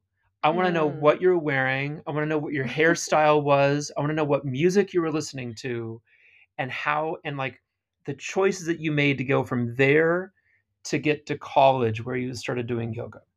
Do we want to back up to before my dad passed away so you have a yeah, better let's understanding? Do that. Oh, let's okay. sure. I didn't know that. let's that your go dad... right back to your okay. childhood. Okay. How how let's it all that. began. So um I'm I'm one of three daughters. I'm the youngest. And uh, my mom, as I said, she was really sick most of her life. So she was constantly sick when I was a kid. And my dad uh, was a really brilliant civil engineer. He actually helped pioneer solar energy. Wow. Um, and uh, I loved my dad so much. I was probably daddy's little girl growing up. And when I was eight years old, um, when I was younger than eight, I remember visiting my dad in the hospital every every now and then. He went a couple times to the hospital, and I didn't understand why he was at the hospital. I just hoped he would get better and get home. And um, when I was eight, my dad took his life. And uh, oh, that get, kind of hospital. Yes, that kind of hospital. But I was oh. like six and seven. I didn't. I didn't know. No. You know. Um, but that kind of hospital, and uh, so yeah, so when I was eight, my dad passed away, and my mom, her mother and fa- her dad died before I was born. Her mother died when I was six. Her brother was killed by a drunk driver when she was fourteen. That was her family. Wow. So my my dad was all she had, and my dad's parents lived in Alabama, and I had two uncles on my dad's side, but they lived out of state, and so we had no family. And when my dad passed away, uh, we were born into the Baptist church, Southern Baptist. And my dad mm-hmm. used to take me to church. My mom often didn't take us, but my dad would go and uh, they would not bury my father in the church. And uh, right. the the bullying and um, ostracizing of us as children was horrific. It was so bad. In fact, my mom moved us from um, where we lived in Columbia, South Carolina. My dad built this house. Actually, it was solar powered. The 1980s, wow. we had a solar powered wow. house. Um, we moved there from there to Lexington, no, to, from there to Irmo, and then Irmo to, to, Lexington because we got bullied so bad in the two different school districts. And yeah. it was parents telling their kids not to play with these diseased kids, kind of thing. Yeah. Um, and so that was like the first part of my childhood. And I will say, I actually had a bad relationship with food when he died. After he mm-hmm. died, I began you know, I was so isolated, and all of me and my sisters were grieving in our own ways. My mom was grieving in her way, and um, I took to food as sort of a self-soothing mechanism. But I was also really, really into school. So between diving into studies and soothing on food, I was kind of a chunky kid. And uh, fast forward a couple years, we're figuring things out. Life was hard. My mom had been a stay-at-home mom. Mm-hmm. And um, she pretty quickly blew, blew through whatever life insurance existed for my dad. And she was trying her hat at different jobs and, you know, talk about poverty. I mean, I really pretty much grew up yeah. in it. And we constantly, we would either get evicted from home. She lost the home right. we lived in. She had to foreclose on it. She filed chapter seven or whatever. And, uh, then it was just a series of constant moves from place to place to place to place. I mean, I remember yeah. there was a period of time when we couldn't afford electricity um, in the condo we were staying at. And so I had to go live with my mom's friend for like five months. But during all of that time, I was going through puberty and mm-hmm starting to thin out a little bit because I was growing up. And um, as a teenager in high school, I um, I was just a black sheep. I mean, I can't put it any other way. Uh, it was it was hard to go to school. It was hard to be the person I was. Um, but I always felt different. I always felt like there was more out there for me. To me, I grew up in a small town in South Carolina that was just very, very conservative. Mm. And um, I didn't know how or when or where, but I knew I wanted to get out of South Carolina when I grew up. Mm-hmm. And um, I I remembered going to school. It was actually middle school when I was in a gym class, and this lady came in and started doing step aerobics with us. And it mm-hmm. was the very first time in my life that I enjoyed movement because I actually was not a person as a kid that like liked to exercise or go outside and play or ride my bike and things like that and I really, really enjoyed step aerobics. And so she kind of introduced me into this world of health and exercise and mm-hmm.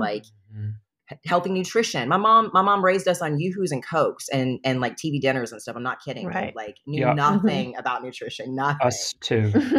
and um and and and she didn't work out. She didn't you know do anything healthy. So it was really eye opening for me, and that kind of started this sort of health journey. But it did turn toxic. I um I went through an experience when I was in a te- as a teenager that was very traumatizing for me, and um, I began subconsciously turning to exercise because I felt like I didn't have control of my life. My my oldest sister had had two kids already, was living with my mom and I.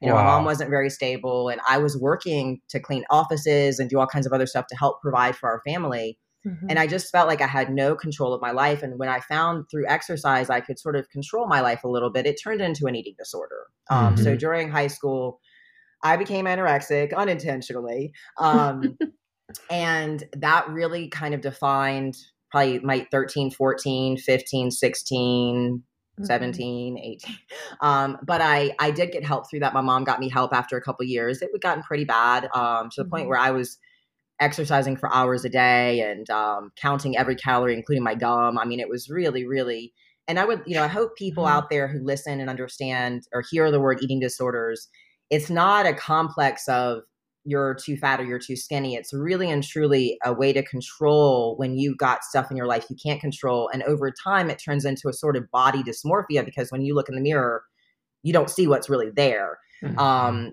and it's it's very difficult to explain, but I will say that the underlying premise under any eating disorder truly is a need to try to have some control when you feel like nothing is in your control. Yeah. And um, I, with my mom's help, though, I was able to get help and kind of it was more of a masking of it. Like I gained I gained enough weight to make everybody around me kind of happy.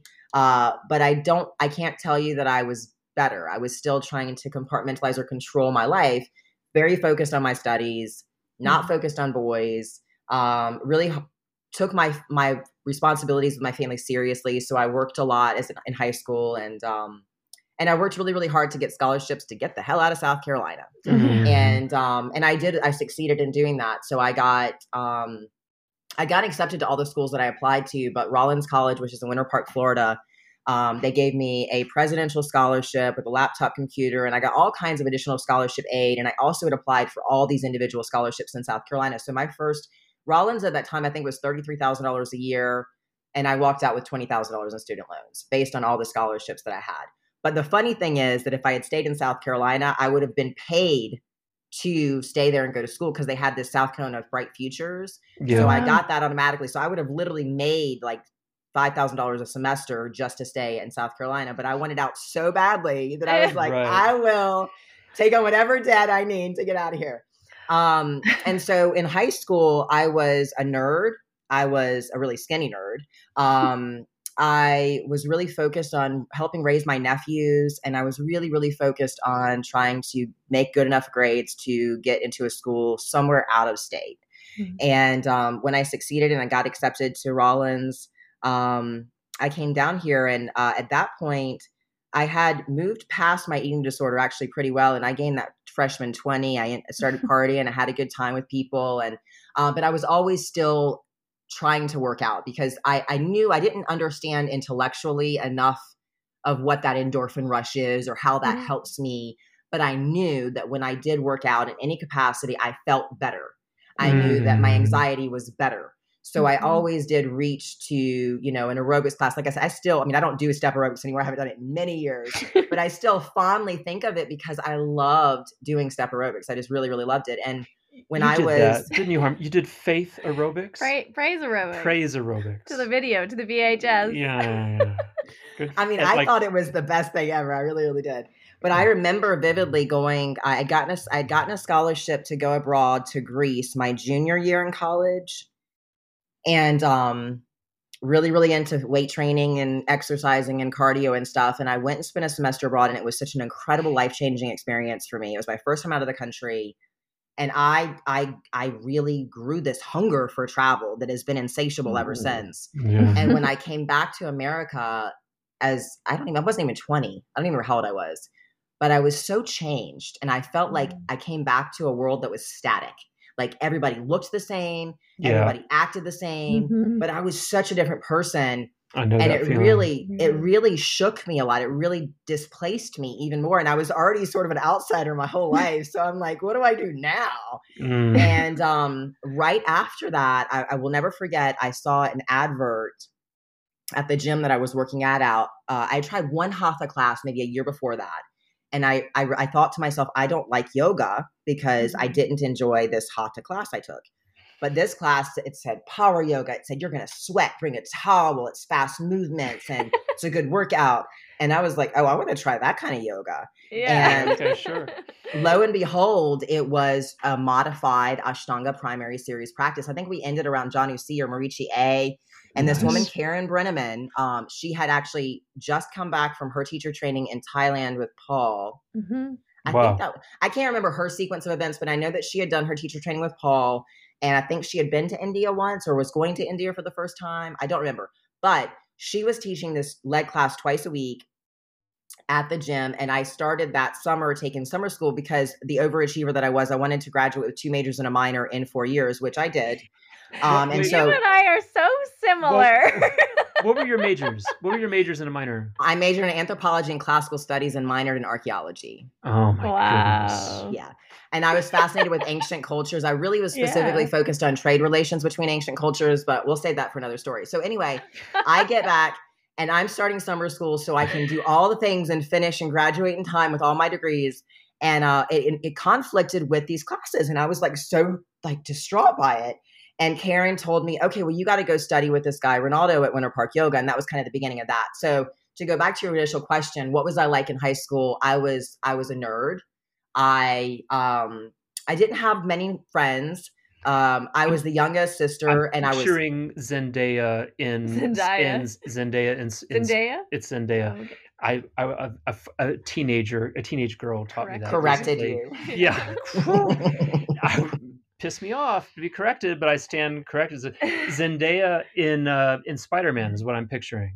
Uh, honestly, yeah. I mean, that's kind of what I was yeah. actually, and I really, I did kind of have a hardship on my shoulder. You know, mm. I um, I've been bullied so much in my life, and I was the youngest of of the three sisters, and so I was, of course, like the uncool sister, and um, yeah. I definitely, yeah, that was kind of my vibe. But I wasn't mm. as pretty as she was, as she is. Oh, I beg to differ. Oh, you're sweet. I beg to differ, madam. Um, but I really me. poured myself into school. I mean, it was my it was my 100% focus and my passion, and uh, it was a place. It was almost like with with studies, I could disappear. I could really, yeah disappear into a world of make believe. And that's one reason I think I loved history and anthropology and right. classical studies so much because I loved, I was so intrigued by uh, the the the myths and legends of ancient Rome and ancient Greece and um, right. I, I literally went through AP five Latin in high school. I mean, that was mm-hmm. that much of a mm-hmm. geek. I went to the National Latin Convention twice. Wow, okay? that was um, my favorite class in high school. Was Latin. I took Latin one Amazing. and two. I didn't do what you're talking about, but like I loved it. I loved it too. Yeah. I took Latin also, but only one semester. Okay. Mm. I was so I actually I was exposed to it in middle school. I remember I'll never oh, forget oh, uh, like my fifth grade year they gave us like exploratory French or Latin you could choose and I chose Latin because I knew about Roman mythology and stuff. Mm-hmm. Right. And Magistra Reed, I'll never forget that I love this woman to death. She's still alive by the way. Um she was so cool with exploratory Latin because she really brought out like the culture yeah. Um, same thing. Like that. It's kind of what I remember initially about India when I first got to India. It was like I was so drawn in by the culture of India, yeah. and I love the culture of ancient Greece and ancient Rome, and I love learning about all the different gods and the creation stories. And that's really what eventually, obviously, led me to my major in college because at a young age I already was interested. I was like, so how did how is it that this religion has a very similar creation story to this religion, and how did that mm. come to pass? Mm-hmm. And so mm-hmm. that was really what my my my thesis in college was on. Well, it was on an ancient shipwreck off the coast of Old but the point of that thesis was that I wanted to. Um, I really wanted to get down to the bottom of how did trade relations inter interweave and help create and trans transmit religious belief systems. Mm-hmm. Um, so that was Amazing. really my passion. Fantastic. Yeah, that's. So awesome. I was a big dork. So you went from from studying anthropology to being a massage therapist. There's a transition there. and as a massage therapist, you ended up in Thailand. So uh, give us that to give us that yeah, shift. Sure. No, actually, um, mm. so I was in. Let me back up. So I was in college working on my my courses. I found yoga after I came back from my semester in Greece, which was my junior year. Mm. And I did yoga my junior and senior year. And I remember my actually my advisor for my senior thesis, she literally had told me at one point, you got to stop this yoga stuff. You need to focus your priorities.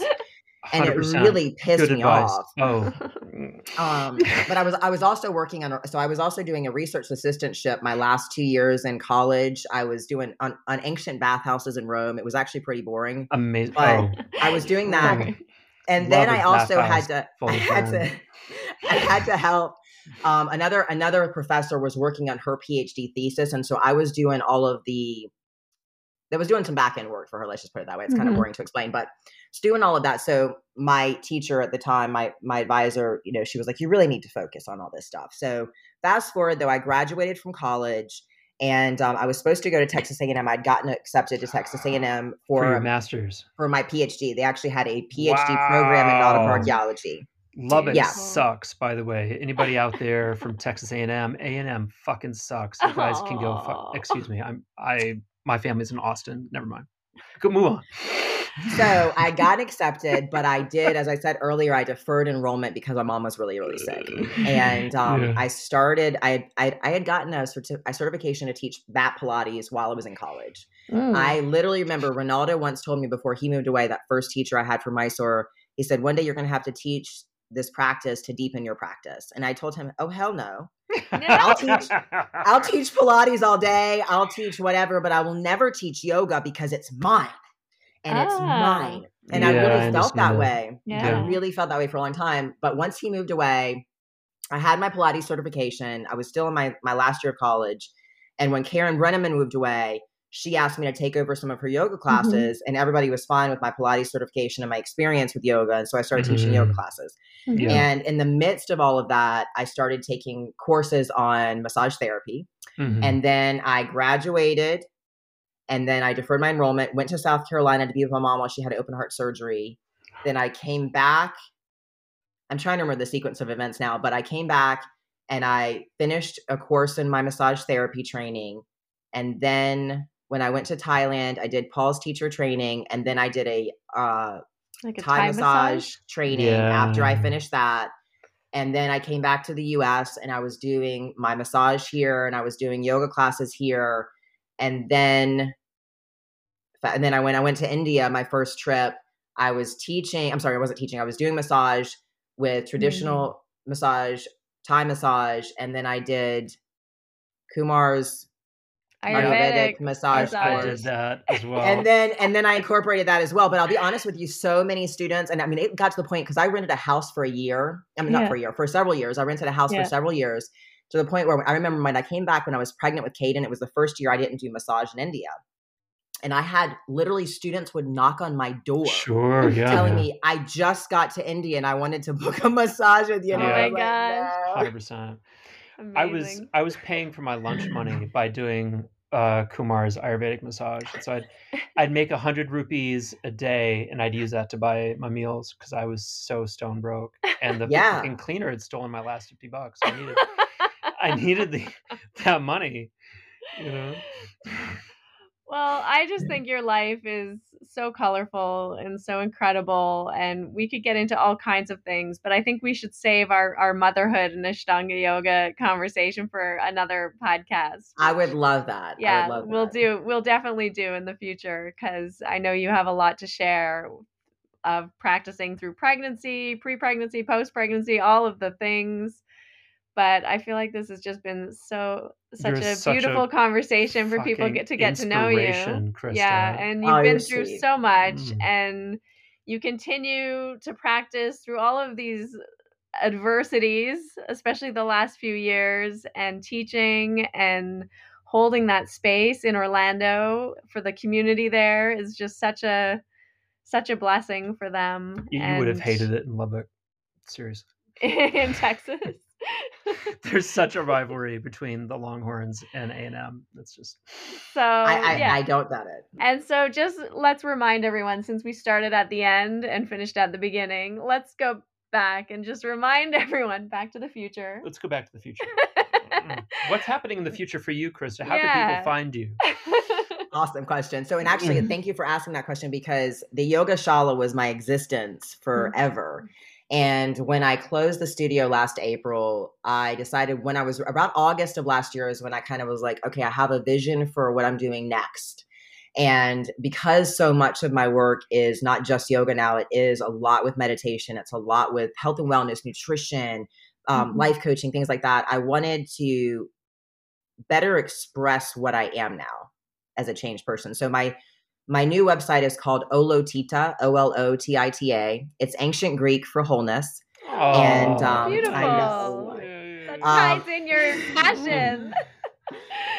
um and uh and so I, I it's you can't find the yogashala anymore if people knew me because people always knew the yogashala krista shirley mm-hmm. kind of thing and um i still try to incorporate the yogashala in our website you know it's like the Olotita's Yoga School, the Yogashala. Mm-hmm. But if you wanted to find me, my website is olotita.com. Uh, my YouTube channel, you just go to youtube.com slash olotita. And I've been uh, working as best I can with everything that's going on in my life right now to post about every two weeks. But I've been currently just kind of moving through tutorial videos on the primary series, breaking down how to do modifications for the postures. Mm-hmm. And Amazing. then every couple of videos, I do like a practice along video that kind of brings you from sun A to whatever posture we stop at. And that's been a real passion project for me because as I said, I want to make sure that this is accessible to everyone. And especially after the tragedies I've experienced, like physically, I want people to see that anybody can do this practice. As Guruji yeah. would always say, you know, yeah. old man, young person, sick person can do Ashtanga yoga, but yeah. only the lazy person cannot. And it's so true. and mm. I really want people to see that. And so you can mm-hmm. definitely, for no cost, get on my YouTube channel and I'm going to be in Washington, D.C. this weekend at Woodley Park Yoga, um, teaching an immersion. I'll be back there every month till through November. I'll be in St. Louis in November as well. Great. And all of that's on my website. And if yeah. you're in that area of town, please, you know, feel free to pop in, check me out. And I'm hoping to do a yoga retreat in Morocco in June of next year. And uh, hopefully that'll be on my website soon. But I'm so grateful and honored for this opportunity to come onto your podcast today. And oh, anybody awesome. out there if anybody has questions or relates in any way whatsoever to my experience or wants some advice, my contact is is on my website and I mean it from the bottom of my heart. Like anybody out there that might have questions or want to know how they can move forward with injuries, just send me an email. Okay. Perfect. And we'll Beautiful. add all your links in the show notes. So yeah. okay. It will translate. People can find you yeah, perfect. Thank you so so much for coming. Oh my gosh, thank you both. A it's, beautiful you guys opportunity are, to chat with you. And I just want to say to both of you that I think you're two amazing people, and I was so delighted to see the two of you come together. No, I thank it's. You. I met both of you in very different points in my life. Yeah. And I and I actually I don't think I ever ran into you in Mysore until after no. I met you, Russell. Yeah. But I I just you're two beautiful souls, and I'm so happy to see you both oh, together. Oh, so, sweetheart. Thank you. Thank you. Thank you. Thank you. Thank you. So nice. Okay. Big love to Caden. Yeah. Definitely. Thank you. Thanks for listening to this episode of Finding Harmony. With me, your host, Harmony Slater. You can find out more information on my website, harmonyslater.com. And I look forward to connecting with you again soon.